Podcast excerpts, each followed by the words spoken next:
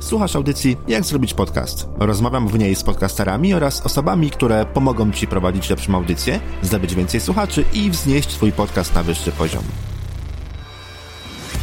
Moim dzisiejszym gościem jest Damian Ruciński, twórca podcastu IT Ty, którego być może znasz także z jego regularnych wpisów w mediach społecznościowych z hashtagiem Kto do mnie przemawia.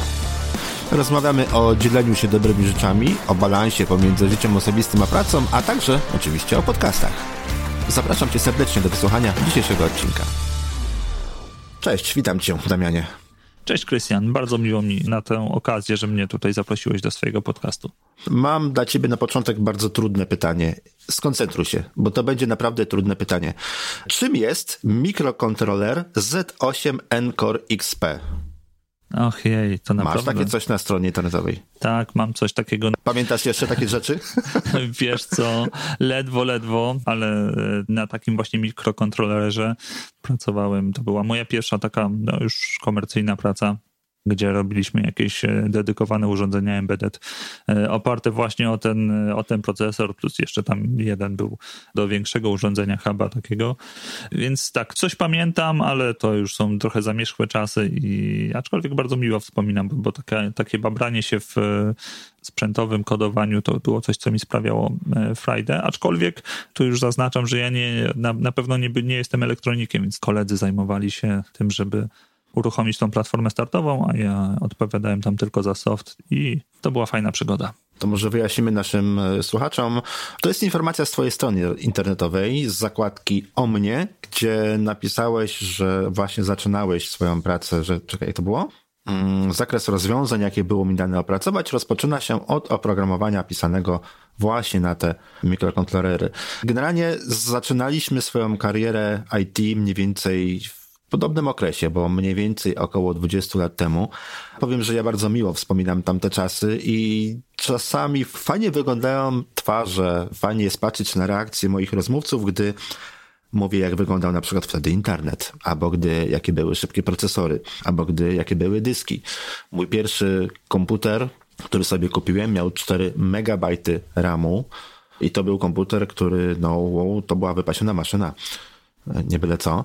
Pierwszy komputer, na którym pracowałem, miał dysk 10 megabajtów. Tam się mieścił tylko i wyłącznie DOS i podstawowe pliki pozwalające na połączenie z Novelem. No współcześnie już teraz trudno sobie nawet, nawet wyobrazić takie dane. Pamiętasz swoje początki?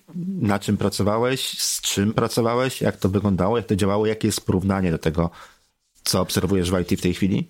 No wiesz, jeśli chodzi o porównania, to trudno porównywać, bo to jest taka przepaść, która się zbudowała już. Ta dynamika rozwoju technologii informatycznych jest tak niesamowita, że w naszych kieszeniach, czy nawet w zegarku nosimy większą moc obliczeniową niż to, z czym zaczynałem. Tak? Pierwszy komputer, który no, pojawił się w naszym domu, to, to, zasługa mojego starszego brata, ponieważ on poszedł na studia, więc rodzice postanowili, że no przydałoby mu się takie wspomożenie w nauce. Więc to był 486 e, DX 100 MHz po jakimś czasie też oczywiście, bo tam było 4 mega RAMu, ale dysk twardy, pamiętam, to mieliśmy wtedy na, na wypasie, bo tam było chyba 650 megabajtów i to już był kosmos, to, to ja się zastanawiam, czym my to zapełnimy. Wow. Więc yy, tak, to... Szaleństwo. Pamiętam 650 jak... mega, kurczę. Słuchaj, Windows 3.11 zajmował 15 mega chyba po rozpakowaniu, DOS zajmował jakieś 7, to razem 20 z groszami, to czym zająć pozostałe 600? E, wiesz, no to, to był jeszcze ten, e, ten, ten czas, gdy można powiedzieć oprogramowanie było wolne, że tak to ujmę, zwłaszcza gdy, gdy miało się brata, który jest na studiach, e, tak, i, i w akademiku tam krążyły różne, różne rzeczy. I czymś trzeba było faktycznie ten komputer zapchać, głównie to były jakieś internet przenośny na płytach, czy tam na dyskietkach, bo, bo były to jakieś filmiki, jakaś muzyka, no i oczywiście też gry. Pamiętam, jak z bratem robiliśmy zrzutkę na to, żeby, żeby dokupić ramu, mm, żeby uruchomić e, Duke'a, Duke Nukem 3D. Dopiero po tym, jak dokupiliśmy kolejne 4 mega ramu, to wtedy mogliśmy się cieszyć e, tym, jak wybuchają gaśnice i to było wow. Nie ukrywam, że ten pierwszy, pier, pierwszy okres to, e, to zdecydowanie było faktycznie skupienie się na, na graniu i dopiero po pewnym czasie, gdzieś na poziomie mm, szkoły średniej, jak byłem w liceum, to no, gdzieś nastąpił taki przesyt tym graniem, tym braniem, gdzie postanowiłem, że chcę zacząć coś, coś robić, coś działać, coś tworzyć. No i tak to się mniej więcej potem zaczęło. Potem się to potoczyło w kierunku właśnie studiów informatycznych i no i też, też pracy w tym, w tym zawodzie. W wielu firmach nawet spotkałem się z czymś takim, że pierwsze komputery, jakie były instalowane, to właśnie służyły do tego, żeby uruchomić Prince of Persia, a nie do tego, żeby obsługiwać jakieś dane klientów czy jakiekolwiek inne rzeczy. Mhm. Także to, to większość tak zaczynała i to nawet w firmach tak było. Jeśli chodzi o Prince of Persia, to mój pierwszy kontakt z tą grą to było, jeszcze nie mieliśmy komputera u siebie, to chodziliśmy do takiego znajomego, który komputer miał i tam wow, no widziałem Prince of Persia, to było coś, no i z takich jeszcze klasyków y, tamtejszych to był y, North and South, północ-południe, tak? To też taka gra, która zapadła mi w pamięć z tamtego, mhm. z tego czasu, jeszcze przed moim y, posiadaniem komputera. Powiedz, czym się zajmujesz teraz? Mógłbyś pokrótce wyjaśnić, co robisz, ale takim jeszcze, zanim przejdziemy do podcastu, takim niepodcastowym życiu. Jestem programistą, jestem po administratorem, e, po trosze CTO.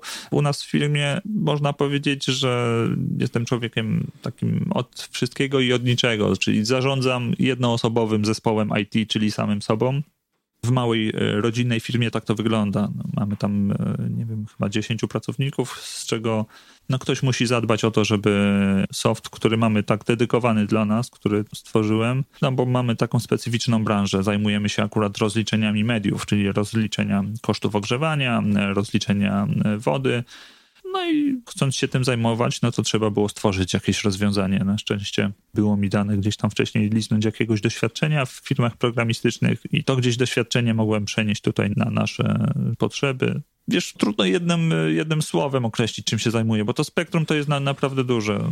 Czasami brakuje mi e, też tego kontaktu jakiegoś z, z ludźmi z branży IT, gdzie jak wcześniej miałem doświadczenia, można powiedzieć, w korporacjach, no to te, te jakieś przerwy kawowe czy inne, to można było też sporo się, że tak powiem, dowiedzieć. Natomiast na chwilę obecną no też zdaję sobie sprawę, że gdzieś tam mój ten stack technologiczny no pozostał na tym poziomie jakieś, jakieś tam kilku lat temu, kilka lat wstecz i teraz jest już więcej jest utrzymania niż tworzenia. No z tego braku jakiegoś tam kontaktu z ludźmi z branży, bo tam oczywiście na jakichś przyjacielskich relacjach z, z kolegami tam pozostałem się e, raz na czas jakoś spotykamy, czy to dzwonimy. Natomiast to wyewoluowało właśnie w, w tą chęć e, bycia gdzieś na bieżąco, no i po, poszło w stronę tego, żeby się spotykać z ludźmi i gadać z nimi o, o IT, o, o wszystkim, co jest dookoła tego IT związane w formie właśnie podcastu. E, jeszcze nawiązując do tego, czym się zajmuję, to, to oczywiście całe moje życie to nie jest tylko firma, bo jeszcze mam rodzinę, gdzie to życie rodzinne dla mnie jest dosyć e, ważne, żeby sporo czasu z rodziną spędzać. A jeszcze jak ma się dwoje nastolatków, nastoletnie dziewczyny plus jednego małego szkraba, takiego dwuletniego, no to, to tego czasu faktycznie potrzeba dużo. E, jeszcze jak się nakłada na to, to że córki moje obydwie no, uczęszczają do szkoły muzycznej, więc dochodzi do, to jakieś dowożenie, odwożenie, zwłaszcza, że starsza córka ma taki sympatyczny, sympatyczny przedmiot jak e, wiolonczela, e, więc to też trochę miejsce zajmuje, no więc to niektórzy mówią, że to, to work-life balance to jest takie przereklamowane słowo, ale ja, ja staram się, żeby ten balans pomiędzy właśnie życiem a pracą zachowywać i ten mój drugi konik to jest rodzina, no a jeszcze jest taki trzeci konik, który razem z, z małżonką uskuteczniamy, e, czy tam też w naszej całej rodzinie gdzieś od pięciu lat to jest filozofia życia i według reguł zasad e, świętej Hildegardy, takiej mniszki średniowiecznej, więc to też jest jakoś to, co nadaje ton temu mojemu życiu, bo jedną z takich złotych e, zasad u świętej Hildegardy to jest to, żeby mieć umiar po prostu. I to w relacjach pomiędzy osobami i umiar pomiędzy czasem odpoczynku, a czasem tego bycia aktywnym. Pewnie chciałoby się robić więcej, chciałoby się robić dużo. Pewnie mógłbym być e, bardziej na bieżąco z, z pewnymi trendami w, w IT, ale ale pewnie byłoby to się e, odbywało kosztem czegoś, tak? Więc tutaj ten umiar jest, e, jest dosyć ważny. A możesz powiedzieć trochę więcej? No wiesz, nie tylko ty masz problem z tym, że rzeczy do zrobienia jest dużo, a czasu mało. Taki sam problem mam ja i mają taki sam problem tysiące innych osób. E, możesz troszkę rozwinąć ten temat? To jest w ogóle bardzo duże spektrum, bo święta Hildegarda podchodziła do człowieka całościowo. To jest takie modne słowo teraz, y, holistycznie, tak? E, aczkolwiek no, no, ono ma też jakieś tak, tam różne, mhm. różne dziwne konotacje, więc ja wolałbym używać tutaj takiego pojęcia całościowo, czyli przekłada się to i na sposób odżywiania, i na właściwą relację właśnie człowieka do człowieka, właściwą relację do, do tego swojego organizmu, czyli zapewnienia mu odpowiedniego czasu na, na odpoczynek, na pracę, ale też odpowiedniego czasu na, żeby zapewnić tą relację z Panem Bogiem. Akurat no, my jesteśmy osobami wierzącymi, więc ten kierunek e, jak najbardziej e, nam odpowiada. Więc odnalezienie się w tym wszystkim to nie jest taka e, jedna złota rada. Można powiedzieć, że święta Hildegarda daje sześć takich filarów, na których opiera swój sposób, czy tam receptę na człowieka. Pierwszy filar no to jest właściwie jeść i pić. Drugi filar to jest e, czerpać energię życiową z czterech żywiołów świata, czyli ogień, e, powietrze, woda, ziemia, czyli korzystajmy z tego, co nas otacza, tak? To jak najbardziej wpisuje się w też to nasze staranie się życia zgodnie z naturą i, i podążania za, no może nie, nie tyle podążania, ale co, no, bycie takim dobrym dla tej ziemi. Nie chciałbym, żeby po nas zostało to na śmieci na ziemi, tak? Więc ja tak to e, bardziej tu upatruję w tą też w stronę ekologii, ale tak takiej w, w ten sposób, nie, nie jakiejś też chorej ekologii, tak? Bo, bo z tego można też zrobić wszystko, co jest nadinterpretowane albo... E, Niefanatycznej, tak? Tak, tak. No, bez jakiegoś fanatyzmu. Dajmy, bądźmy dobrzy dla ziemi, a, a ona nam się e, odwdzięczy. Jeśli e, chodzi o kolejny filar, no to jest e, zachowanie równowagi pomiędzy ruchem i spokojem. Czyli jeżeli masz e, pracę fizyczną, męczysz się w tej pracy, to dobrze by było, żebyś ten czas po południu miał zagospodarowany w jaki, na, na jakiś odpoczynek właśnie od tych prac fizycznych, bardziej jakieś rozrywki intelektualne może by się tutaj przydały.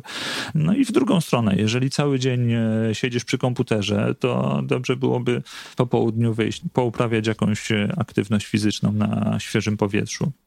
Też takie naturalne i zdrowe się wydaje. No to tak? się wydaje być no. takie dosyć e, oczywiste, tylko że to jest takie oczywiste, jak się o tym słucha, ale z wprowadzeniem tego do codziennego życia to jest różnie. No wiesz, to nie jest takie stryknięcie palca i, i tak. Ja też zresztą nie jestem osobą, która jest E, rewolucjonistą. Ja, ja wolę wprowadzać coś powoli, czyli bardziej mi odpowiada ewolucja niż e, rewolucja. Stąd też ten nasz proces, e, proces, no to, to nasze wejście w tą świętą Hildegardę trwa już tam 5 lat chyba. No i nadal się e, mhm. czegoś uczymy. Zresztą teraz razem z małżonką skończyliśmy e, studium właśnie tam świętej Hildegardy w Legnicy, gdzie, gdzie też zgłębialiśmy dalej jeszcze to, co ta doktor kościoła zostawiła nam potomnym. To jeszcze tak szybko zamknę te filary, bo ten czwarty filar to jest, to już o, o tym też wspominałem, to odnaleźć naturalny rytm mhm. snu i czuwania. No to tu chyba nie, nie trzeba to tu dojaśniać. Kolejny filar to jest e, praktykować e, sztukę wydalania soków powodujących choroby. No, to jest też grubszy temat. To, to, to, chodzi o to, żeby no, oczyszczać jakoś ten organizm swój w miarę regularnie. Brzmi skomplikowanie. Brzmi skomplikowanie, ale chodzi o, no, o jakąś tam higienę, tak. E, chociażby branie prysznicu to też można spokojnie tutaj wpisać chyba w to pod ten punkt, czyli dbać o to, żebyśmy dawali upust jakiś e, temu, co, co gdzieś tam może zalegać w naszym organizmie. Szósty filar to jest podtrzymywać e, uzdrawiające siły duchowe, czyli no tutaj e, to akurat jest osadzone mocno w tam chrześcijańskim, katolickim nurcie, bo no chodzi o to, żeby po prostu dbać o relacje z Panem Bogiem i no i tyle chyba. To, to tak pokrótce. Większość tego, co mówisz, to są takie rzeczy, które kurczę, przewijają się dosyć często pod różnymi nazwami, pod różnymi hasłami, różnie to marketingowo jest e, określane, natomiast no, generalnie jako zasady, jako sposób funkcjonowania, to to się no już w wielu miejscach e, przewinęło, nieraz o, o tego typu rzeczach słyszałem. Jak znajdujesz czas na to wszystko? No bo tak, no bo z jednej strony praca, rodzinna firma wiem, że wymaga sporo pracy. To nie jest coś takiego, że sobie w pewnym momencie po prostu mówisz, a dzisiaj nie robię, wstajesz i wychodzisz, tak? Plus rodzina, no z wiolonczelą jeżdżenie po mieście, no może być problematyczne, tak? Jak jeździcie często, e, dowożenie dzieci zajmuje też sporo czasu. Do tego wszystkiego masz czas jeszcze na jakieś inne rzeczy, na, na, na zajęcie się rodziną, na zajęcie się sobą, na nie, o, słuchanie podcastów chociażby. Kiedy ty słuchasz podcastów? Słuchanie podcastów, no to nie wygląda w ten sposób, że siadam w fotelu z e, kubkiem kawy orkiszowej oczywiście i sobie słucham podcastów. Nie, no to tak nie wygląda. To, to, e, to właśnie jest, e, jest ten czas pomiędzy. Czyli jeżeli jadę do... Domyślam się, czyli jak? Czyli w samochodzie, tak?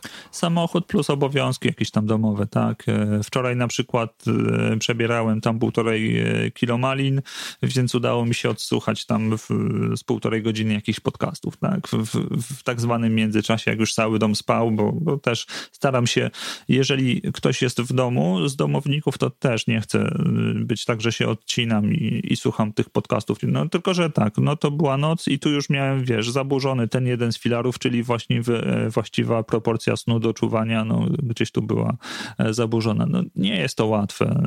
To każdy musi, wiesz, też odnaleźć swoją jakąś tutaj miarę w tym wszystkim, dostosować to do siebie i to jest e, też fajne u świętej Hildegardy, że nie ma jednej wytycznej, która postępuj tak, tak, tak. To wszystko musisz dostosować do siebie. Wszystko jest przez pryzmat y, tej konkretnej jednej jednostki. To, to twoja cała historia życia ma wpływ na to, jak ty powinieneś się odżywiać, jakie specyfiki tam powinieneś ewentualnie stosować, jeżeli coś cię bierze, bo inne są zalecenia dla osoby starszej, inne dla młodszej, inne dla, dla kogoś, kto ma więcej ciała, inne dla osoby szczupłej, więc to inaczej e, powinna funkcjonować kobieta, inaczej mężczyzna. No, ja tutaj nie odkrywam, ani święta Hildegarda nie odkrywa nic rewolucyjnego, ale jest to, jak, zobaczcie, jak to jest sprzeczne z, z, taką medycyną konwencjonalną, gdzie przychodzisz do lekarza, boli mnie brzuch, weź tą tabletkę i nieważne co, wszystko inne jest nieważne, tak, tylko no, to, to, to jednak pochylenie się nad, nad tym człowiekiem całościowo no jest istotne. Dołącz do naszej grupy na Facebooku. Jak zrobić podcast? Jakich podcastów słuchasz? Czego słuchasz? Jak już masz czas na słuchanie, to co lubisz najbardziej? Wiesz co, staram się, żeby ten e, koszyk e, podcastów, których słucham, no był taki zróżnicowany trochę, żeby było tej, tej technologii i tutaj na pewno Krzysiek Kępiński, jego podcast Porozmawiajmy o IT, to jest to, co było na początku i w zasadzie od, od podcastu Krzyśka to się zaczęło. On, on trochę mnie e, pokazał tą formę. Znaczy tak, ktoś umieścił link do podcastu Krzyśka. Ja ten podcast z, odsłuchałem, potem posłuchałem coraz więcej. U Krzyśka jest o tyle fajnie, że on na początku zadawał też pytania swoim gościom i do tej pory zadaje, czy polecają jakieś inne podcasty. Oczywiście e, stamtąd też trochę perełek wyłapałem. Mhm. Później się okazało, że gdzieś w przeszłości słuchałem e, małej, wielkiej firmy czy Michała Szafrańskiego, nie zdając sobie sprawy, że to jest podcast przez Krzyśka trafiłem tak samo na, na ciebie i na Jędrzeja, bo był taki jeden pamiętny odcinek na podsumowanie roku 2019 tak, chyba, gdzie tam w trójkę rok temu, gdzie kombinowaliśmy, jak będzie wyglądał przyszły rok podcastingu, bo akurat wtedy bardzo dużo się zmieniało i w Spotify'u i w innych, w innych miejscach i tak sobie zrobiliśmy sobie taki testowy odcinek. Aha, no i powiem ci szczerze, że ten testowy odcinek to też był takim impulsem dla mnie, żeby wystartować z tym moim podcastem, ale to o tym pewnie jeszcze później, bo pytasz czego słucham no to idąc dalej, im bardziej się wchodzi w to słuchanie, no to chce się słuchać jakichś nowych rzeczy. No i tak są, są świetne podcasty, właśnie takie technologiczne. Podcast Biznes w IT Piotrka Budzkiego, no, rewelacyjny podcast, ale no, ja go nie jestem w stanie słuchać w samochodzie, niestety. Zwłaszcza tych pierwszych odcinków, które on miał solo, no to są podcasty, które no, bierzesz ołówek i notujesz, to, to, to, to wszystko e, trzeba po prostu spisywać. No to tego człowieka nie jestem w stanie, zwłaszcza tam, takich mocno grubo merytorycznych odcinków słuchać e, właśnie, e, wiesz, gdzieś w międzyczasie. No to, to się nie da. Aczkolwiek, no mega wartość. Później Aha. są te, te, kolejne odcinki, gdzie tam zaprasza gości już też jakichś, no to jak najbardziej oczywiście. To się przyjemnie słucha tak samo. Ale to, to jest zupełnie inna rozmowa, nie? No Wojtek Struzik z tym e, jego rozwój osobisty dla każdego. Tomek Miller e, z Kaizen Miracle. O twoim podcaście, jak zrobić podcast, na chwilę obecną nie wspominam, bo już nie mam czego słuchać, bo wysłuchałem wszystkich odcinków i powiem ci szczerze, że to było dla mnie takie... Wiem, przepraszam. To było dla mnie takie kompendium wiedzy o tym, jak się zabrać. W ogóle zanim wystartowałem z moim podcastem, no to praktycznie całą wiedzę, jaką, jaką mogłem zyskać, to właśnie czerpałem od, e, od tego, co tam ty albo twoi goście powiedzieli właśnie w tych, e, w tych wszystkich odcinkach. Plus e, słuchając tych twoich gości w podcastach też trafiałem na, na te osoby. Niektóre podcasty czekały do tej pory jeszcze, żebym, żebym z nimi wystartował, tak jak ostatnio dopiero odpaliłem, czego bardzo żałuję, oplotki Agat Gatkowskiej. No to po prostu niesamowita kobieta. Jak fajnie się jej słucha, jak ona lekko mówi, no to jest no, po prostu miód na, y, na uszy, jak się słucha tego, jak, jak ona opowiada. No to naprawdę aż żal, że, że wcześniej nie słuchałem. No Agnieszka takich... ma piękny sposób mówienia, Aha. tak. I, I wiesz, takich podcastów jest, y, jest całe multum, które jeszcze też na mnie czekają, chciałoby się słuchać tego jeszcze więcej. Już na, na chwilę obecną, wiesz, słucham z, w tempie 1.6. Miałem fazę, że słuchałem z prędkością razy dwa. To, to kwestia przyzwyczajenia, tak? Wchodziło mi to, aczkolwiek y, osoby, które słuchały z boku jak, że, że ja czegoś takiego słucham, to naprawdę dziwnie na mnie patrzyły, więc wróciłem do tej bezpiecznej prędkości, przynajmniej dla mnie 1.6. No bo to tak. trzeba, się nauczyć słuchać w ten sposób. Mhm. Razy dwa, jak kiedyś próbowałem przesłuchiwać nagrania razy dwa, przed edycją jeszcze czasami Aha. były takie fragmenty, gdzie trzeba było przesłuchać. No to się ciężko słucha czegoś takiego. Chociaż to zależy jeszcze od tematu, bo jeżeli są jakieś takie luźne tematy, na których nie trzeba się jakoś specjalnie koncentrować, to spoko. Natomiast jak są jakieś takie cięższe merytorycznie, tak, no to e, wtedy na pewno ciężko. ilością informacji, no to już w tym momencie jednak to jest za szybko, jednak, mhm. nie? To wtedy razy dwa to się nie da. Ja jeśli chodzi o, o, jakieś angielskojęzyczne, chociaż w zasadzie słucham tylko o polskojęzycznych, ale angielskojęzyczne, jak mi się jakieś trafią, no to na pewno też tam sobie rzucam na jedynkę, bo gdzieś, gdzieś tam z tym angielskim, pomimo tego, że IT to niby pierwszy język, to jest angielski, jakiego się trzeba nauczyć przy programowaniu, no to no jeżeli się na co dzień nie obcuje z tym językiem, to taki analfabetyzm wsteczny się tutaj pojawia, prawda? Więc tutaj ostrożnie jeszcze tak sobie dla przypomnienia co jakiś czas słucham, e, ale właśnie z, z tą prędkością e, jedyneczką, tak? Czyli w, w normalnym, naturalnym tempie. Ile masz podcastów na liście w tej chwili w swojej aplikacji? Brzmi dużo.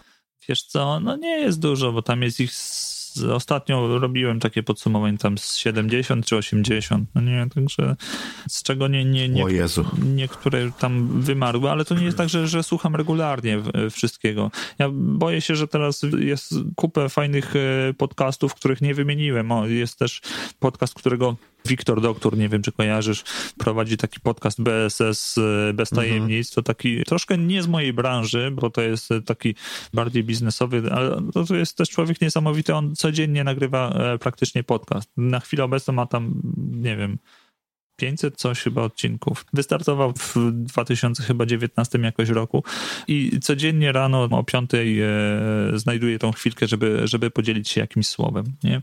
Nie mogę tu wspomnieć jeszcze o podcaście, którego też mi bardzo brakuje, które tworzyłeś e, razem z Arturem Molendowskim, czyli e, przypomnij mi nazwę, bo już tak dawno nie słuchałem, że mi wyleciało z głowy. Ciekawy? A, tak, Mówisz tak, o ciekawym tak, podcaście? Tak, tak, oczywiście, ciekawy podcast. No.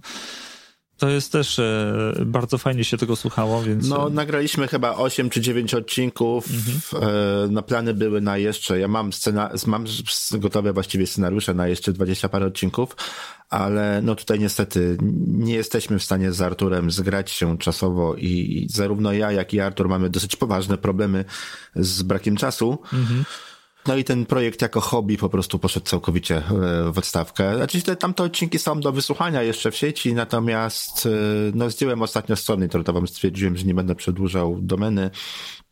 Aha. Zdjąłem stronę internetową i, Czyli jednak i nie wiem, stronę. czy do tego projektu uda nam się wrócić. Mhm. Ale chodziło za mną to bardzo długo, żeby, żeby taki podcast uruchomić. No niestety, y, jak się prowadzi samemu firmę i tych rzeczy do zrobienia w firmie jest mnóstwo, a oprócz tego jeszcze tu się chce nagrywać jeden podcast, tutaj drugi podcast, tu jakieś filmy, tu jakieś inne materiały, a jeszcze najchętniej wyskoczyć raz na jakiś czas gdzieś poza miasto i nie nagrywać niczego, to się okazuje, że w pewnym momencie na niektóre rzeczy po prostu nie ma czasu. Mm. No tak. Niestety na ten projekt po prostu nie wystarczyło czasu.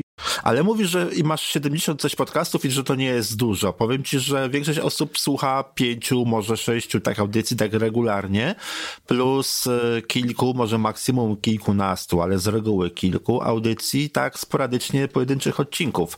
Także w ten sposób, aby zbierać to i tak e, masz, no dobrze, średnio licząc 4-5 razy więcej niż, że tak powiem, statystyczna średnia słuchaczy.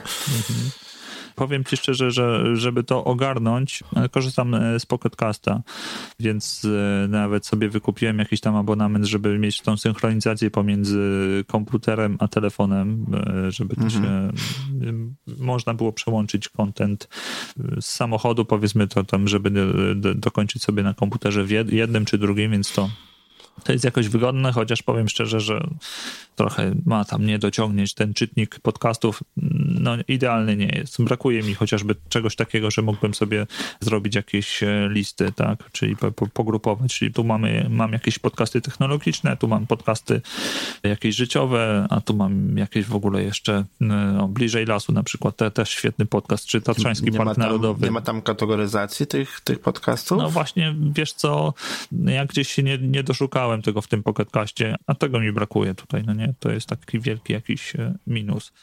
No plus czasem to, że gdzieś synchronizacja zawiedzie, ale to sporadycznie się zdarza, że czasem mi pokazuje odcinki, które już odsłuchałem na, na komórce, to na, na telefonie pokazują, no, przepraszam, na komputerze pokazały się, że nie są odsłuchane. To takie jakieś czasem zamieszania się pojawiają, no ale jakoś tym żyję. Może wiesz, jak mi się skończy o, abonament... To się, to... to się zdarza wszędzie, we wszystkich aplikacjach. Mhm. Aha, czyli nie ma sensu szukać innej. Dobra, okej. Okay. Znaczy się, wiesz co, ja nie synchronizuję w ten sposób danych między telefonem a komputerem, bo generalnie ja słucham podcastów najczęściej jak jestem gdzieś, a dzisiaj poza tymi, które edytuję, e, słucham podcastów jak jestem gdzieś poza domem, więc najczęściej słucham na telefonie, natomiast kiedyś synchronizowałem podcasty między telefonem a tabletem. Mhm. Powiem Ci, że zdarzało się na różnych aplikacjach, że no wprawdzie to nie było nagminne, nie było to permanentne, ale zdarzało się w różnych aplikacjach, że jakiś odcinek nie został mi zaliczony właśnie jako odsłuchany, albo że przesłuchałem trzy czwarte, synchronizowałem dane, a na, na, na drugim urządzeniu włączałem, on mi się pokazywał od początku, bo nie załapał, że on był już tam częściowo przesłuchany. Różnie działa z tą synchronizacją na różnych aplikacjach. No ja korzystam głównie z Pocketcasta, Pocketcast ma dwa pierdyliony różnych funkcji, a ja strasznie lubię grzebać w różnych A funkcjach. Pocketcasta czy, czy Pocket Addicta? Podcast Addicta, przepraszam, Podcast Addicta, nie Pocketcasta, Podcast Addicta. On też ma jakąś tam opcję synchronizacji, ale w momencie jak ta opcja zaczęła tak naprawdę dobrze działać, to ja przestałem korzystać z tabletu, więc e, teraz mhm. to sprawę nie wiem. Ale ostatnio chociażby Spotify też zrobił mi taki numer, bo próbuję po raz kolejny się przekonać do Spotify'a jako narzędzie do słuchania muzyki. I też mnie ostatnio nie synchronizował jakiś playlist, także to się widać zdarza po prostu. Mhm. Powiedz mi, ty więcej teraz słuchasz, czy edytujesz, jak to jest u ciebie? E, no generalnie u mnie opcje słuchania zostały bardzo mocno ograniczone przez pandemię. U mnie to się bardzo mocno zmieniło, jak nas wszystkich pozamykali w domu. No bo ja generalnie od paru lat pracuję w domu tylko w domu, więc yy, nie potrzebuję wychodzić z domu, ale przed pandemią, no to tak, tutaj wychodziłem z synem do szkoły, na przykład tutaj wychodziłem na zakupy, tu jechałem gdzieś do klienta, tu chociażby jakieś wyjście, tak po prostu, żeby sobie gdzieś połazić. No, do lasu to raczej staram się słuchawek nie brać, ale na przykład w drodze do lasu, no to czemu nie? Czy w mhm. samochodzie, czy nawet na rowerze Mam takie słuchawki, które pozwalały mi słuchać podcastów, równocześnie słysząc, co się dzieje wokół mnie, które mnie nie izolowało od otoczenia, więc mogłem sobie spokojnie tych słuchawek na rowerze używać. No ale jak zaczęła się pandemia, to dosyć mocno moje wyjścia z domu były ograniczone. No i niestety przez to bardzo mocno ucierpiało również i słuchanie podcastów. Wprawdzie teraz to się poprawia, ale ciągle jeszcze nie doszedłem do tej formy, że tak powiem, sprzed pandemii, jeżeli chodzi o ilość wysłuchanych odcinków. Więc wydaje mi się, że w tej chwili więcej edytuję niż słucham innych. Aczkolwiek rośnie mi też lista takich audycji, do których chciałbym zajrzeć. Wiesz, to też jest tak, że w Polsce bardzo dużo przybyło nowych podcastów dwa, trzy, cztery lata temu starałem się być na bieżąco, starałem się przynajmniej po jednym odcinku jakichś nowych audycji posłuchać, sprawdzić, co ludzie nadają, o czym mówią, co się ciekawego dzieje w świecie podcastingu. No ale wtedy, jak wiesz, przybywał nam dwa podcasty tygodniowo, to nie były problemu. W pewnym momencie pojawiły się nowe podcasty. Był taki moment rok temu, że mieliśmy 500 nowych odcinków tygodniowo. No to wiesz, to już jest dużo. Jasne. Żeby w ogóle ogarnąć, co się w tych podcastach dzieje. Natomiast w tej chwili, jak mamy ponad 6,5 tysiąca podcastów, nawet biorąc pod uwagę, że połowa tych podcastów, że blisko połowa tych podcastów ma tam jeden czy dwa odcinki, no to i tak jest do wysłuchania kilka tysięcy nowych odcinków, żeby chociażby sprawdzić, o czym ten jeden był, tak? Był, czy o czym miał być, czy mhm. być może będzie kiedyś ciąg dalszy. Więc yy, przestałem trochę ogarniać już, już ten temat. Trochę za dużo się tego zrobiło, tak żeby mieć jakiś taki cały obraz tego wszystkiego, co się dzieje. Natomiast mimo wszystko mam swoje ulubione podcasty w aplikacji, których słucham, do których wracam, które bardzo często włączam sobie e, w samochodzie. Bardzo często jak do Warszawy jeżdżę, szczególnie to, to całą drogę, wiesz, trzy godziny w jedną, trzy godziny w drugą, tam i lecę podcasty. No i trochę tego słucham. Z tym, że nie tyle, ile, ile przed pandemią. Mhm, Okej. Okay. Jeśli chodzi o te nowe odcinki, to powiem Ci szczerze, że jak e, odkrywam jakiś nowy podcast, to y, lubię sobie też pogrzebać w archeo, gdzieś tam y, właśnie tych odcinków archiwalnych, posłuchać jak to było na początku, a konfrontować z tym, jaka jest teraz forma nadawania. No, stosunkowo późno, mhm. bo dopiero na dniach odkryłem no już o nim też wiele razy słyszałem, ale też nauka XXI wieku Borysa podcast, no te, też rewelacyjny, e, więc e, niby są nowe, ale są, są te, tak, tak jak Borys, no to to jest niesamowite, że, że to można sobie jeszcze do, do tych jakichś tam odcinków z 2009 roku e, teraz spokojnie dotrzeć i, i tego słuchać, więc nie tylko jakieś tam nowości, ale też, też właśnie to archeo, które lubię sobie gdzieś tam pogmerać w tym. A wiesz, są podcasty jeszcze starsze. Poszukaj sobie nie tylko dla orów wcześniejszych odcinków. to jest dopiero archeo. To jest, nie wiem, czy nie najstarszy polski podcast. W każdym razie, jeżeli są gdzieś w sieci dostępne te pierwsze odcinki, no to tutaj masz słuchania na długie lata. Okej, okej. Okay, okay. Dzięki. To wiesz, nie znałem, więc z miłą chęcią dodam do listy, a jeśli się nie da, to przeszukam internet. Szkolenia, konsultacje dla firm. www.jakzrobićpodcast.pl Przejdźmy do twojego podcastu. Skąd u ciebie pomysł, żeby akurat podcast nagrywać, a nie na przykład, nie wiem, publikować artykuły czy nagrywać filmy? Dlaczego akurat taka forma? Czy dlatego, że tak dużo tych podcastów słuchasz? Początkowo tych podcastów tak y, wiele aż nie słuchałem, bo na początku to był y, podcast właśnie Krzyśka, twój, plus jeszcze jakieś tam Z2 czy, czy inne. Dopiero jak zacząłem nagrywać, chciałem też słuchać innych. No i w ogóle taki wielki boom na, na, na słuchanie to się zaczął wtedy, jak już mi, yy, nie bójmy się tego słowa, zniszczyli trójkę, to wtedy już na, naprawdę nie miałem czego słuchać w samochodzie yy, i, no i siadło na podcasty. Natomiast dlaczego podcast, a nie artykuły? Bo wydawało mi się, że podcasty to jest taka prosta, szybka, fajna sprawa. Nagrywasz i już. Natomiast. E, Wydawało mi się, zaakcentowałeś, tak? tak, no jak doskonale ty to wiesz i pewnie pozostałe osoby, które nagrywają, a chcą, żeby to no, było na w miarę jakimś takim przyzwoitym poziomie nie mówię, że moje jest na jakimś super, ale staram się, żeby e, się dobrze tego słuchało, to trochę czasu z tym schodzi. Teraz już to wiem. Natomiast y, jeśli chodzi o sama chęć posiadania, y, czy tam mówienia do kogoś, przekazywania swojego głosu, czy tam komunikatów za, za, pomocą swojego głosu, no to to zaczęło kiełkować w ogóle u mnie. Był taki cudowny serial, jak byłem młody przystanek Alaska. I tam Chris miał swoją audycję, Chris o poranku, no i ja też pragnąłem mieć takie swoje radio, w którym będę coś sobie gadał, mówił, nie wiadomo czy ktoś mnie będzie słuchał, ale, no ale taka była takie dziecięce marzenie, można powiedzieć. Jeśli chodzi o pracę w radiu, no to moja droga do pracy w radiu nigdy jakoś mnie to nie, nie ciągnęło. To pierwsza sprawa. Druga sprawa, no też mam skrzywioną przegrodę nosową, więc podejrzewam, że na starcie odpadłbym ze względu na może nie do końca najlepszą właśnie, czy to możliwość wymowy, czy, czy to właśnie jakieś takie nosowe bardziej mówienie. Natomiast uruchamiając swój podcast, no to już nie mam tych jakichś takich ograniczeń i sądząc po tym, że ktoś tam jednak tego słucha, e, no to wiem, że mogę, ale dlaczego jeszcze właśnie na przykład nie wideo? No z wideo podejrzewam, że byłoby jeszcze więcej e, zabawy z montażem niż z audio, więc wideo to nie ta droga, a poza tym no podcast do mnie przemawia, bo to jest właśnie to medium, które jest takim substytutem radia dzięki podcastowi mogę wykorzystać ten swój czas właśnie na dojazdy, czy na gotowanie, sprzątanie, czy jakieś inne bzdury, na to, żeby robić te, można powiedzieć, coś przyjemnego z pożytecznym, tak? Czyli e, nie dość, że umyję kible, to jeszcze jest e, właśnie odsłuchany jakiś motywujący do tego podcast. Mam jakąś lekkość w mówieniu? Chyba nie, nie wiem. Bardziej byłem osobą, która woli posłuchać i, i dopiero coś powiedzieć, stąd odcinki solo to też nie jest gdzieś tam moja jakaś domena, stąd wybrałem tą formę wywiadu, gdzie przepytuję moich gości na te zagadnienia, które sobie tam ustalimy. A widzisz, z tą formą podcastów to jest tak, że wiele osób uważa, że odcinki solo są łatwiejsze nagrywaniu, bo łatwiej się mówi samemu niż, łatwiej coś powiedzieć niż e, zadawać bystre pytania.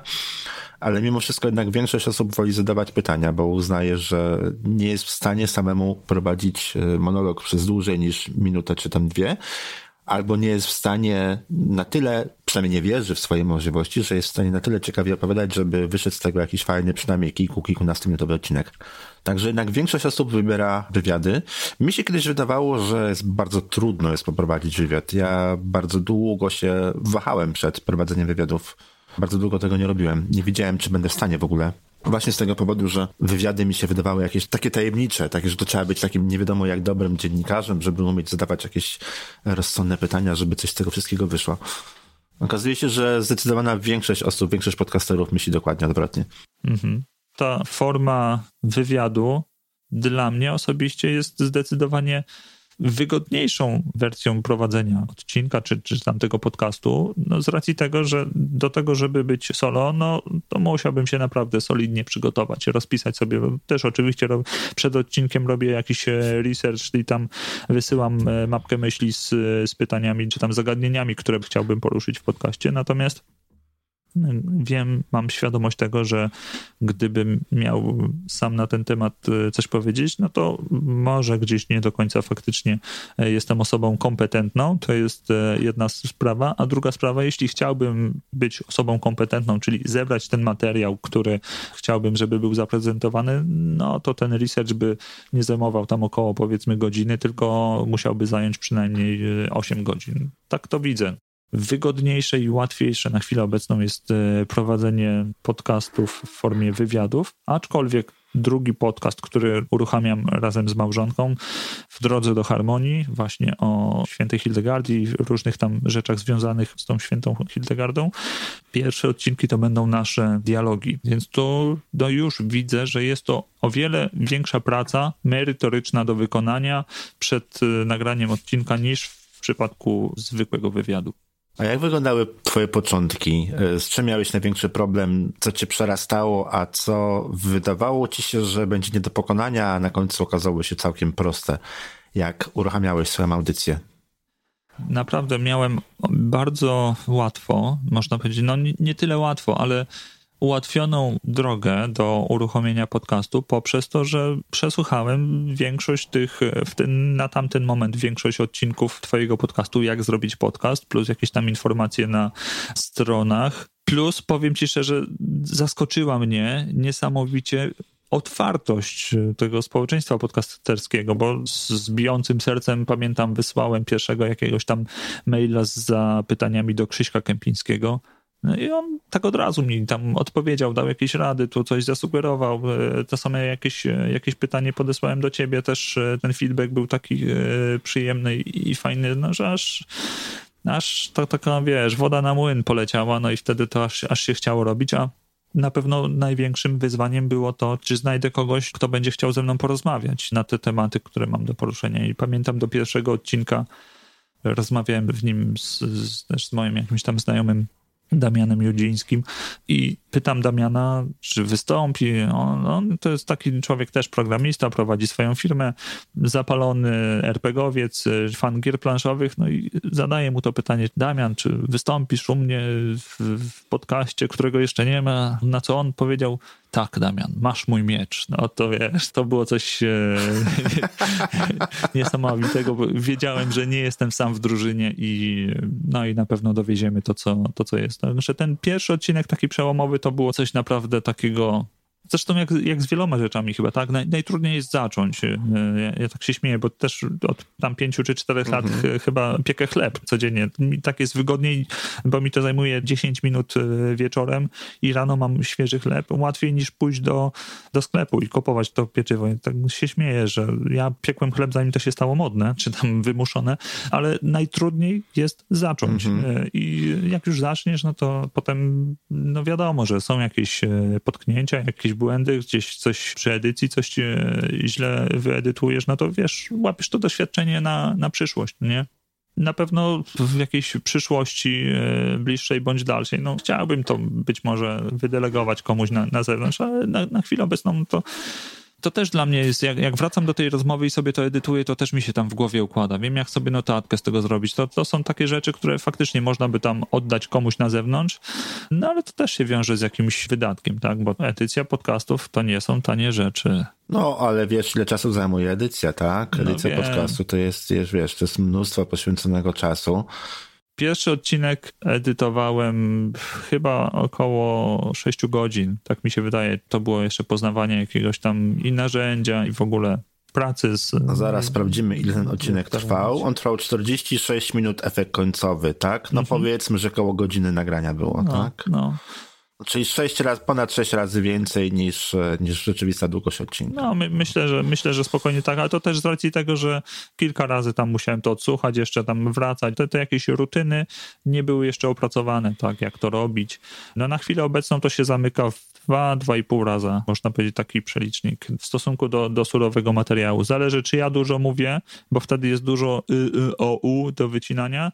Natomiast jeśli, jeśli ja nie przeszkadzam mojemu gościowi, to zazwyczaj jest, jest mniej do edycji. O to bardzo ci się udało zejść z czasem dwie godziny z kawałkiem, no to duża różnica. Faktycznie, 5-6 godzin na pierwszy odcinek to jest, to jest taki standard, bo jednak większość osób tyle czasu potrzebuje. Ja swoje pierwsze odcinki też bardzo długo edytowałem. Natomiast e, wiele osób, z którymi rozmawiam, które edytują swoje nagrania, to tak się zatrzymują mniej więcej na edycji trwającej około 4 godzin na godzinne nagranie. Mhm. I powiem ci, że wiele osób nie potrafi zejść do mniejszego czasu, bo po prostu tyle czasu trwa pocięcie tego materiału, wycięcie jakichś pomyłek, błędów i tak dalej, nie? Mhm. Chociaż to wiadomo, że dużo zależy od tego, kto jak mówi, bo ja czasami dostaję takie odcinki, że w godzinnym nagraniu mam 10-15 cięć zaledwie i nagranie jest, wiesz, mhm. płynne, idealne, aż mi głupio potem, że jak to ja jeszcze nic nie zrobiłem, a już jest koniec ale są też takie, gdzie moim rekordem jest, ale to był mój życiowy rekord, który postanowiłem pobić na siłę trochę to było nagranie z ogromną ilością y. Wyciąłem z niego z godzinnego nagrania, wyciąłem 1440 głównie dźwięków namysłu i trochę pomyłek. W każdym razie było 1440 cięć w godzinnym nagraniu. To trochę to był mój rekord no. życiowy, którego mam nadzieję nigdy nie musieć pobić. ale generalnie staram się nie ciąć wszystkiego tak sterylnie, no bo nikt nie mówi jak robot, każdemu się jakieś y, zdarza, każdemu się zdarza pomylić, zapomnieć, pogubić w tym, co mówi. To jest oczywiste, to jest normalne. Dlatego staram się nie ciąć tak zupełnie wszystkiego, ale wtedy no, w połowie nagrania stwierdziłem, że wiesz, zacisnę zęby i zrobię to do końca tak, żeby było idealnie. No i właśnie tyle tego wyszło. Strasznie dużo. To, to, to mówię. Mam nadzieję nie musieć tego rekordu pobijać. Mhm. No ale wracając do czasu edycji, jak ci się udało go skrócić do dwóch godzin z kawałkiem, to jest uważam duży sukces. A jak wygląda przygotowanie takiego odcinka? Od początku do końca, od y, pomysłu do publikacji? Ile ci zajmuje to czasu i jak dzielisz sobie tą pracę? Pomysły na, na odcinki e, pierwsze, no to za radą mądrzejszych osób sobie wypisałem jakieś tam zagadnienia, tematy, które chcę poruszyć. Następnie wypisałem sobie też listę osób, z którymi potencjalnie chciałbym porozmawiać. Tak? To, to, to były takie początki i najpierw robiłem mhm. w ten mhm. sposób, że przygotowywałem pytania e, konkretne do, do tego tematu, wysyłałem te pytania i podczas nagrania po prostu jechałem według tych pytań po kolei. No niestety, no wiesz, jak to się mogło skończyć. W niektórych przypadkach ktoś przychodził z gotowymi odpowiedziami już napisanymi, no i to, to nie było takie fajne w odbiorze. Potem, no to słychać, Wiem, jak, słychać jak ktoś czyta. nie lubię no dawać pytań rozmówcom. No, więc ja wypracowałem sobie taką, e, taką metodę teraz, że chciałbym, żeby e, jednak e, mój rozmówca czuł komfort tego, o czym będziemy rozmawiać i żeby mógł się jakoś tam przygotować. Więc wygląda mhm. to w mhm. ten sposób, że robię mapę myśli i z tematami, które chcę, e, chcę poruszyć, tam, tam, gdzie chcę coś e, dopowiedzieć. Teraz czasem wrzucam te mapy myśli jako zajawkę do podcastu, no nie? Na YouTubie rozmowa z Krzyśkiem Kępińskim, tam jest pokazana cała ta mapa myśli, jak wyglądała. Ta forma mm, daje mi to bezpieczeństwo, że ktoś mi nie, nie wyskoczy z, z konkretnymi odpowiedziami, ale też y, mój rozmówca ma komfort tego, o czym będziemy rozmawiać. Podsyłam jeszcze tak samo taką mapkę myśli do osoby, z którą chcę rozmawiać i jeśli ona nie ma żadnych uwag, a zazwyczaj nie ma, no to umawiamy termin i nagrywamy. Jak się da, bo jest to osoba z, lokalnie tutaj z Kielc, a taką też mam gdzieś tam misję, żeby część tych osób e, była właśnie z Kielc, bo chciałbym tutaj promować nasz region w ten sposób, no to podjeżdżam z rejestratorem i, i nagrywamy. No jak się nie uda, to do tej pory korzystałem z Zencastra Ciekawy pomysł z tą mapą myśli. Patrzę teraz na YouTubie faktycznie na wasz odcinek, to jest odcinek 12 dla naszych mm -hmm. słuchaczy, żeby nie musieli szukać. Z Krzyśkiem faktycznie ta mapa się tam pojawia. No pod koniec odcinka jest pokazana w całości. Ciekawy pomysł. Notatki różne widziałem nieraz, e, jakieś skrypty, niektórzy nawet próbowali dokładnie pisać, co w jakiej formie powiedzą to już też widziałem, no ale to, to jest złe, bo to słychać, że się czyta. E, no i też nie ma takiej dynamiki rozmowy, nie nawiązuje się do pytań, tak da, do, do poprzednich odpowiedzi z pytań i tak dalej. E, natomiast taka mapa myśli ciekawa. Mhm. Wiesz co, a nawet nie wiem, czy yy, na zeszłorocznym podcasterze Maciek Filipkowski, kolejny fajny y, podcaster i kolejny świetny podcast Zaprojektuj swoje życie, chyba y, opowiadał o tym, że on ma taką formę, coś powiedzmy na, na kształt mapy myśli, bo on sobie tam, on nagrywa też wideo, więc to, czego nie widać w kadrze, to ma porozwieszane jakieś karteczki z, z hasłami, które chce tam poruszyć, no nie? Coś, coś takiego też tak. dawał Jak tip, zwrócisz no? dokładnie uwagę na to, jak on nagrywa, to widać, że on na te karteczki zerka. Wiesz, no, ja nie wiem, nie wiem jak on nagrywa, bo, bo ja no. słucham podcastów, więc wideo nie, nie oglądam. Więc Aha. faktycznie no, w, w podcaście tego nie no, widać. Ja no. współpracowałem z Maćkiem przez jakiś czas i, i znam jego studio, wiem jak on nagrywa, wiem jak to wygląda. Także tak, Maciek ma dużo notatek. No Maciek zawsze po parę kartek, przynajmniej ja cztery wiesza sobie na ścianach z tyłu za rozmówcą, żeby się gdzieś tam za bardzo nie rozglądać, ale czasami faktycznie, czasami na niektórych nagraniach, nie wybranych, nie na wszystkich, na niektórych nagraniach widać, że się te karteczki wpatruje, tak jakby tam miał, nie wiem, za małą czcionkę, albo jakby szukał pytania, czy szukał jakiejś informacji. No to jest też dobry pomysł, no ale jednak mimo wszystko to, co Maciek robi, to nie jest taka mapa myśli, to jest mhm. bardziej właściwie lista zagadnień, jakieś bardziej hasłowo niż e, obrazkowo. Z czymś takim jak twoja mapa to się nie spotkałem. Ciekawe. No powiem ci szczerze, że naprawdę na chwilę obecną, tak jak mówię, dopóki ktoś mi nie, nie wywali mojego sposobu e, jakimś swoim nowym podejściem, no to, to, to mi się sprawdza i to jest komfort mhm. i dla mnie, i dla osoby, która właśnie jest e, rozmówcą. Plus pozwala zachować tą płynność, bo, bo to nie, idziemy tak jak w skrypcie e, punkt po punkcie, tak? Tylko, tylko faktycznie to się czasem no, mhm. o, o różne punkty zahacza. Jedne się przenikają z drugimi, to zależy jeszcze jaki temat, tak, ale to często, gęsto z jednego pytania wy, wynika kolejne. Tak generalnie powinna wyglądać dobra rozmowa, że nie mamy wszystkich pytań spisanych na kartce i lecimy po kolei, bo tak to można robić tak zwane wywiady mailowe, tak, wysłamy mhm. gościowi pytania, on nam odsyła odpowiedzi. No ale to nie jest wywiad, tylko jakaś imitacja. Natomiast no, dobra rozmowa polega na tym, że nawiązujesz do tego, co powiedział twój gość, kontynuujesz wątek, ciągniesz dalej, tak? Tak. Tak to powinno wyglądać. Chcesz zgłębić wiedzę na temat podcastu? Na temat podcastu? Wejdź na akademiapodcastera.pl akademiapodcastera.pl Opowiedz mi trochę o sprzęcie, z którego korzystasz. Z czego korzystasz przy nagraniach online i nagraniach offline? Wspomniałeś o Zencastrze. Mhm. To jest jedyne narzędzie online, z którego korzystasz? W zasadzie tak, pierwszy odcinek jedynie, który nagrywałem, to była inna forma, bo wtedy jeszcze nie znałem Zencastra. Wtedy kolega lokalnie sobie to nagrywał, po prostu mm, my rozmawialiśmy mhm. gdzieś tam przez e, jakiś komunikator, już nie, już nie pamiętam, natomiast ja nagrywałem to lokalnie u siebie na, e, na rejestrator. No i ten rejestrator, z którego korzystam, to jest e, Zoom H4n Pro. Dla mnie na chwilę obecną wydaje mi się, że jest wystarczający do wywiadów takich 1 plus 1. Natomiast gdyby mm-hmm. ten mój drugi podcast, czy tam mój, nasz z małżonką wspólny, gdzie też mamy wizję tego, żeby zapraszać jeszcze gości jakichś, na najlepiej w formie właśnie na żywo rozmawiać, spotykać się, no to wtedy może być za mało. Bo do tego mogę podłączyć tylko dwa. No tak, do, do H4n podepniesz dwa mikrofony, mhm. więc dla ciebie, dla twojej żony jest ok, natomiast no, dla gości już wtedy będzie ci tych portów brakować. A mikrofon? Mikrofon to jest e, Samsung Q7, to z polecenia pewnego znanego podcastera. Padł wybór na ten właśnie dynamiczny mikrofon. Plus mam jeszcze drugi mikrofon nawet nie pamiętam modelu, jakiś Shure, nie, sorry, Selenę.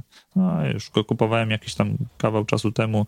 E, no i jak mam e, odcinki nagrywane na żywo, to gość mój mówi zazwyczaj do Samsona, a ja ja mówię do tamtej pojemnościówki. Od strony sprzętu, no nic więcej mi nie potrzeba w zasadzie. Jeśli chodzi o komputer, to potem montuję to na, na swoim jakimś tam starym laptopie gdzie korzystam teraz do edycji z Reapera. Też za, za poleceniem tutaj właśnie. Właśnie chciałem powiedzieć, że, że, że tutaj też, też przeze mnie. Aha.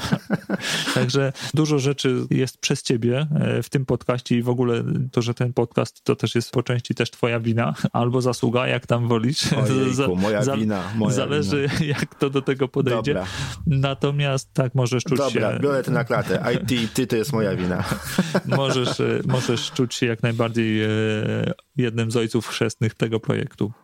Czy Reaper jest twoim jedynym narzędziem, z którego korzystasz do edycji? Czy masz jeszcze jakieś, nie wiem, magiczne wtyczki doinstalowane albo jakieś inne programy, e, które ci coś tam ułatwiają, poprawiają, pomagają? Później, jak już skończę edycję, to puszczam to przez Aufonika i tam mi robi, wyrównuje poziomy, jakieś tam szumy jeszcze ewentualnie mhm. tam e, czyści, więc gotowy materiał idzie do Aufonika. I miałem też taki moment, że już z Aufonika robiło mi się i transkrypcja i robiła się automatyczna publikacja na Spreakerze, ale ostatnio zrezygnowałem z tych dwóch opcji, bo, bo raz, że ta transkrypcja, tam trzeba było sobie G-Cloud, ten chmurę Google'a pod, podłączyć pod to, E, natomiast e, no, ta transkrypcja nie jest taka idealna, więc tam e, jeszcze. Z... No nie, nie, polska języka trudna języka i te no. automatyczne transkrypcje są z reguły do gruntownej poprawki.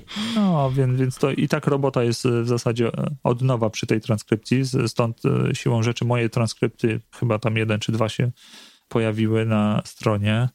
Natomiast na, na, to też tam czasu powiedzmy brakuje. No i później jeszcze korzystam już po publikacji. Korzystałem też przez pewien moment z automatycznej e, publikacji na YouTubie ze Spreakera, bo na Spreakerze hostuję Natomiast chyba wrócę do tego, żeby, żeby robić sobie albo właśnie w Pinaklu jakąś, jakieś wideo do tego z moją grafiką, albo po prostu w headlinerze też z headlinera korzystam, żeby zrobić albo jakieś jeszcze zajawki sobie do social mediów, albo właśnie cały odcinek tak mm -hmm. samo taki sobie wymyśliłem Dinks, żeby prosić o, o powiedzenie jakiegoś, jakiegoś żartu sucharu związanego właśnie z, z IT właśnie w celach takich, żeby to gdzieś do sociali potem puszczać, no nie? No i, i tutaj headliner fajnie się do tego sprawdza, bo można sobie zrobić od razu transkrypt tego, czyli, czyli dodać tekst, jaki się pojawia. No, takie fajne narzędzie, w sumie proste, online'owe, takich amatorskich zastosowań jak najbardziej, myślę, że godne polecenia. I odnośnie jeszcze Aufonika. Aufonik jest świetnym narzędziem, bardzo lubię Aufonika, ale powiem Ci, że nie korzystam z niego. Ja korzystam z wtyczki Właściwie z dwóch wtyczek. Jednej z wtyczki za e, już komercyjnej, którą kupiłem, e, Vocal Reader, natomiast jest też wtyczka bezpłatna, która wymaga troszkę czasu, żeby nauczyć się z niej korzystać. E, nazywa się Tri, Tree Leveler 2. E, wtyczka, której producent już nie istnieje, ale ona ciągle jeszcze jest dostępna w internecie. Można ją ściągnąć. Wyśleć linka zaraz. Aha. To jest wtyczka, która mi normalizuje poziomy głośności na końcu nagrania. No troszkę zmniejsza zakres dynamiki, natomiast robi to w taki dosyć przyjemny dla ucha sposób, ponieważ nie słychać silnej kompresji. Czasami jak się stosuje kompresję trochę nieumiejętnie, trochę za bardzo, to to wszystko potem słychać. Tree Leveler potrafi tak wyrównać poziomy głośności całego nagrania, że nie słychać właśnie takich, e, jakichś takich dziwnych elektronicznych, technicznych, no tak, zgadza się. No, to, to są te takie jakichś dziwnych czasem. artefaktów później. Mhm. Tak, bo to tak potem nieładnie brzmiwać, natomiast statyczka potrafi zrobić to całkiem ładnie. E, no tylko trzeba trzeba um, wiedzieć, co z nią zrobić. Mhm. Ja mam generalnie, mam wszystko w szablonach, tri levelera, tri levelera, nie potrafię tego powiedzieć.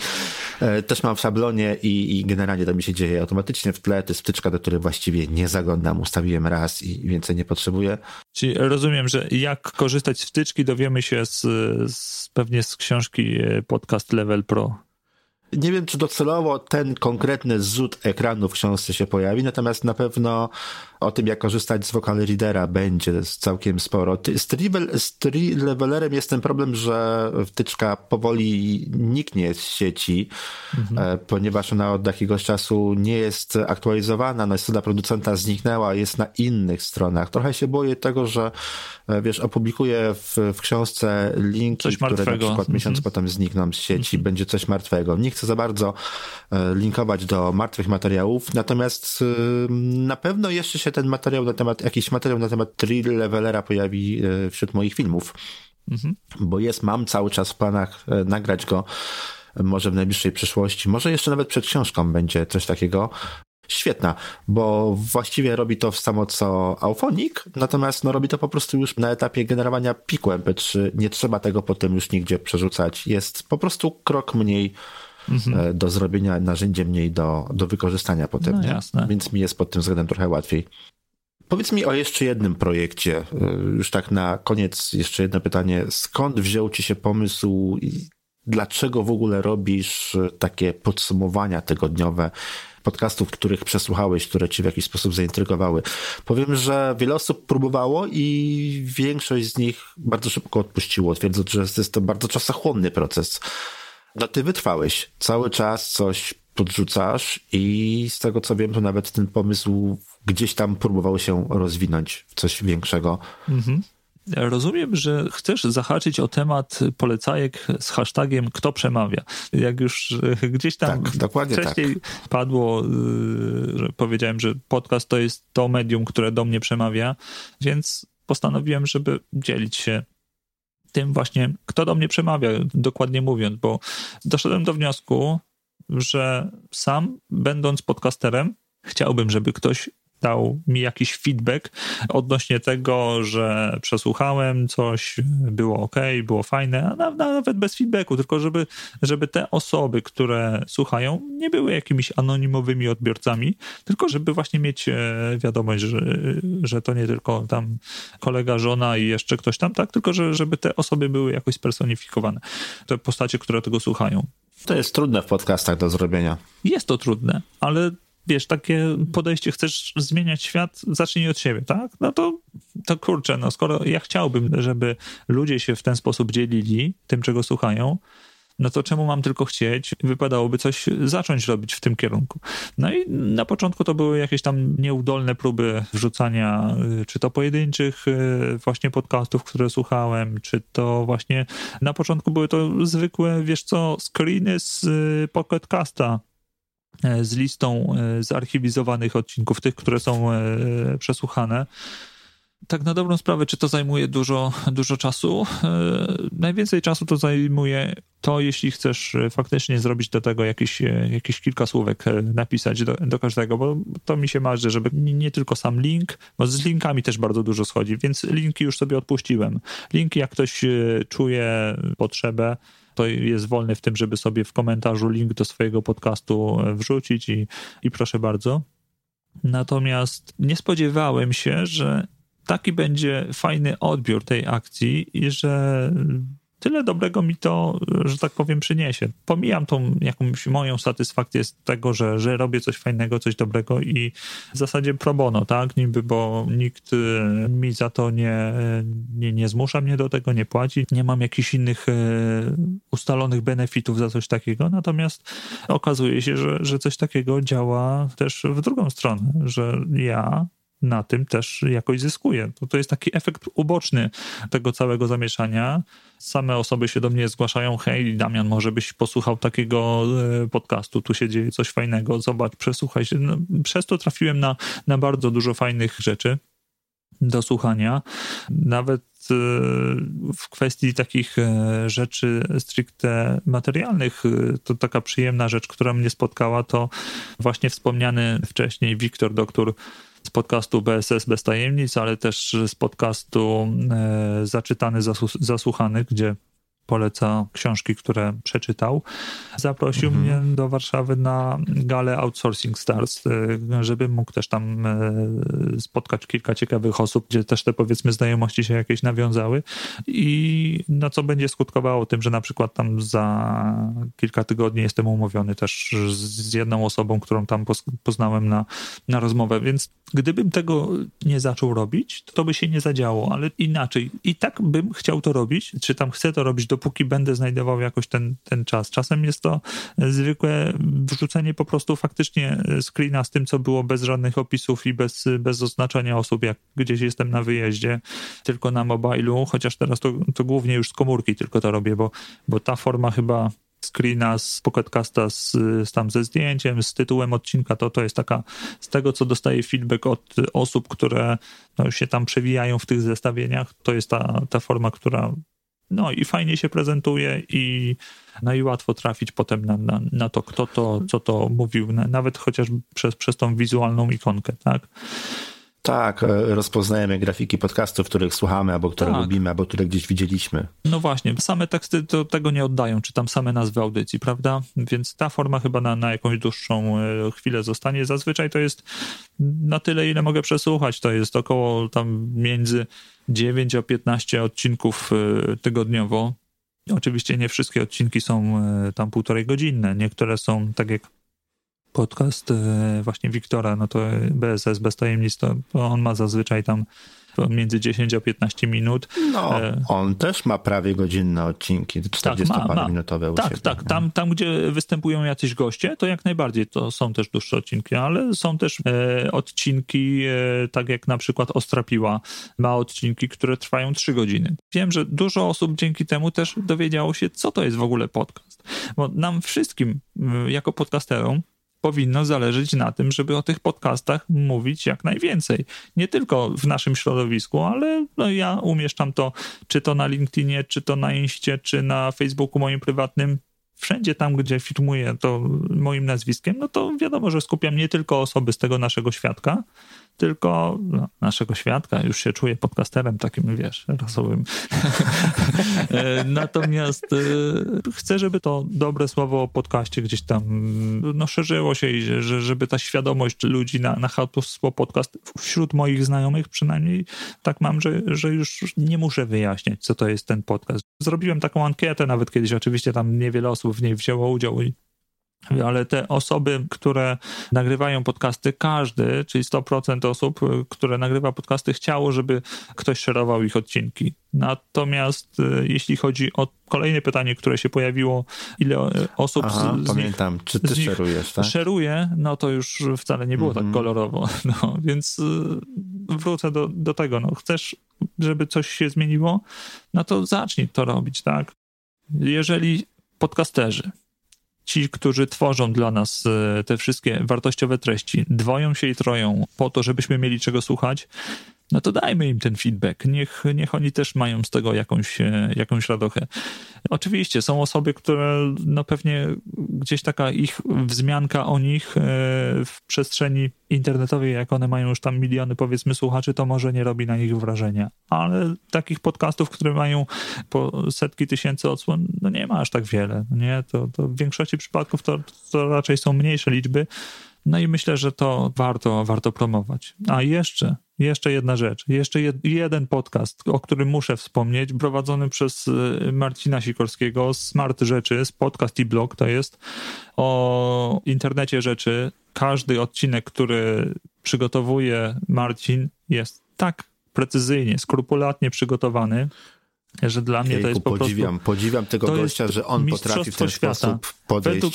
Tak, jeżeli chodzi o research, to jest tak, naprawdę no według mnie on powinien stać... Półka, bardzo górna półka. On powinien stać w serwis obok wzorca e, metra, e, żeby pokazywać, jak się należy przygotowywać do podcastu, jak robić tak. research. No to jest dla mnie mistrzostwo tak, świata. jestem pod ogromnym wrażeniem jego przygotowań do podcastu, do każdego odcinka bardzo ci się chwali, że chcesz coś takiego robić, że robisz to regularnie w ogóle, bo no ja wiem, że to jest czasochłonne. Ja próbowałem robić polecajki, tylko że ja próbowałem trochę innej formie, bo chciałem robić takie krótkie, minutowe filmiki na, na Instagrama, czy też w ogóle do mediów społecznościowych z jakimś właśnie takim króciutkim fragmentem, jaką, z jakąś wypowiedzią z odcinka. No i to jest czasochłonne. To jest, kurczę, coś, co jednak zabiera sporo czasu. No ale tak, generalnie w ogóle dzielenie się swoją wiedzą, czy to tym, co ty wiesz, czy swoją wiedzą, czy dzielenie się właśnie tak, jak ty to robisz z cudzymi odcinkami, czy innymi podcastami, w ogóle dzielenie się powoduje, że karma powraca, tak? I jak się dzielisz czymś, co jest fajne, to potem też i no, dla ciebie to jest docelowo w efekcie końcowym korzystne. Czy to jest zamierzone, czy nie, jest to na pewno korzystne. Jeszcze jedna rzecz taka fajna mi się wydarzyła e, w związku z tym, kto przemawia, bo przez te moje polecajki zostałem zaproszony tak samo do e, newslettera Najlepsze Polskie Podcasty, który wychodzi cotygodniowo, żeby tam właśnie w piątki, przepraszam, w sobotę rano dzielić się jakimś podcastem z, z dziedziny IT, więc to też takie, takie miłe. Niby nic, niby taka bzdura, a jednak połechtało mnie trochę to fajnie, że ktoś dostrzega tą robotę jakąś taką, którą robię, a zresztą sama ta, ta robota, którą tam wykonują, e, wykonuje cała ekipa newslettera, no to też im wielkie brawa za to, za propagowanie podcastów, podcastingu i teraz tam już jest ponad 3000 subskrybentów chyba, no to, to już też nie są małe liczby, prawda? To, to, to, to fajnie. Damianie, dziękuję Ci bardzo. Y, życzę Ci powodzenia w publikowaniu zarówno Twojego podcastu IT i Ty. A, ostatnie pytanie. Już takie naprawdę, naprawdę, naprawdę ostatnie. Już więcej Ci nie będę dzisiaj męczył. Powiedz, czy słuchacze nie mają problemu z nazwami podcastów, bo jest podcast IT i Ty, jest podcast IT i To i jest jakiś trzeci, nie pamiętam w tej chwili nazwy, który też bardzo podobnie ITT. brzmi. Nie mylą Was słuchacze. Tak. ITT, o właśnie. Tak. Nie mylą Was słuchacze jeszcze?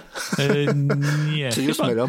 Chyba nie, chociaż no to to, to wiesz, to nie, nie robiłem jakiegoś e, researchu na ten temat. E, no, myślę, że dla każdego jest tutaj przestrzeń. E, na zakończenie to dziękuję bardzo za to, że mogłem tutaj jakieś swoje przemyślenia tutaj zostawić u ciebie w podcaście. Bardzo dziękuję za to, że dostrzegłeś moją skromną osobę i zapraszam do, do słuchania zarówno właśnie Twoich wszystkich odcinków. Jeśli ktoś chce zdobyć warsztat podcasterski, jakiś podstawowy, no to wszystkie kursy, zanim zabierze się do nich, to powinien sobie najpierw odsłuchać to, co, to, co jest tutaj u, u Krystiana i to, to, to spokojnie na początek powinno wystarczyć.